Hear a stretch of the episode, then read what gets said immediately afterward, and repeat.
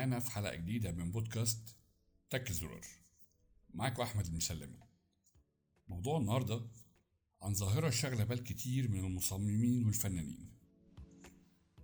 موضوعنا عن تصميم الذكاء الاصطناعي أو ال artificial intelligence الموضوع شاغل المصممين خصوصا والفنانين بشكل عام.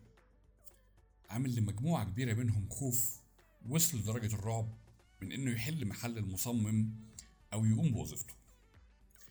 حاولت أتعمق في الموضوع شوية وأحاول أعرف تفاصيله وأعرف إيه الوضع بتاعه أو أو الدنيا ماشية فيه إزاي.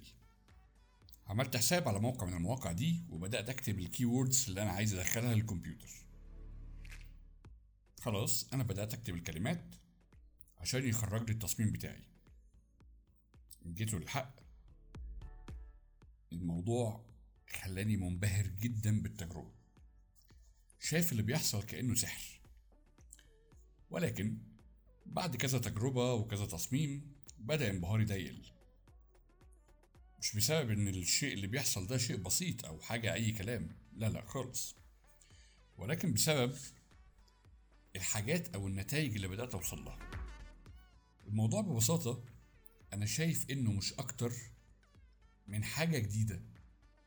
أو موضة زي ما بنقول عاجبة ناس كتير فبدأت تجربها خصوصا الناس اللي مش مصممين.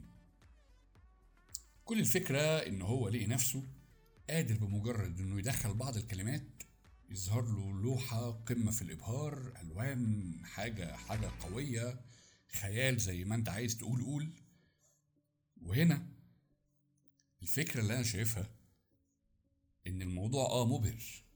ويمكن في المستقبل يعمل طفرة كبيرة. ولكن ما تنسوش إن الإنسان هو اللي بيطور كل ده. ففي الآخر مستحيل إن هو هيمحي وجوده أو يخلي وظيفة مهمة جدا زي التصميم إنها تنقرض من الوجود. الموضوع ببساطة إن المصمم دايما له لمسته الخاصة. عشان كده ربنا ميزنا كبني آدمين. عمر ما هتلاقي مصمم له نفس لمسة الشخص التاني. فبالتالي الذكاء الاصطناعي لما بتديله الفكرة بيطلعها لك standard هو بياخد البيانات دي وبيبدأ يعالجها ويترجمها ويطلع لك في الآخر حاجة بمعنى أصح بمجرد بعض احتمالات إن يكون في تغيير بسيط بين دي وبين دي. لو تفتكروا من فترة كان ظهر الذكاء الاصطناعي ده في ال Photoshop. ممكن من سنتين أو ثلاث سنين. في حتة ال selection tools أول ما ظهر إحنا كنا منبهرين بيه. في نفس الوقت كان مخوفنا. قلنا إن الناس اللي هي ما بتعرفش تصميم أو الناس اللي مش مصممين هيبدأوا يستخدموا الموضوع ببساطة وسهولة وأي حد هيقدر يصمم أو يعمل شغل. ظهر زي ما أنتم عارفين ال selection tool أو أو العزل بتاع ال background الحاجات دي كلها. وكانت حقيقي هي طفرة لما تتنقل من Photoshop من version ل version تاني. لقيت فيه التطور الرهيب ده. أكيد لازم هتقلق من حاجة جديدة. زي ما بيقولوا الإنسان عدو ما يجهل. طيب. لو تفتكروا إن ال Photoshop لما نزلوا الذكاء الاصطناعي في الحاجات بتاعه ال selection وال وال والقص. أنا شايف إنها بدأت تساعد المصمم في إن هو يطور نفسه أو بدأت تساعد المصمم إن هو ياخد وقت أقل في التصميم.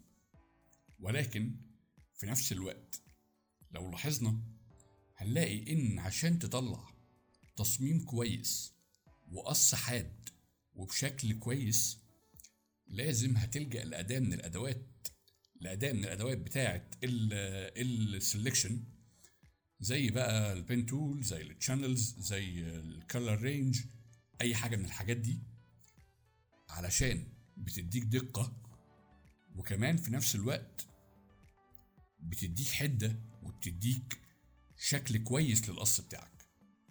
آه الذكاء الاصطناعي في ال Photoshop له دور كبير وعامل شغل كبير ولكن في الحاجات اللي هي بسيطة في ال subject اللي قصها سهل.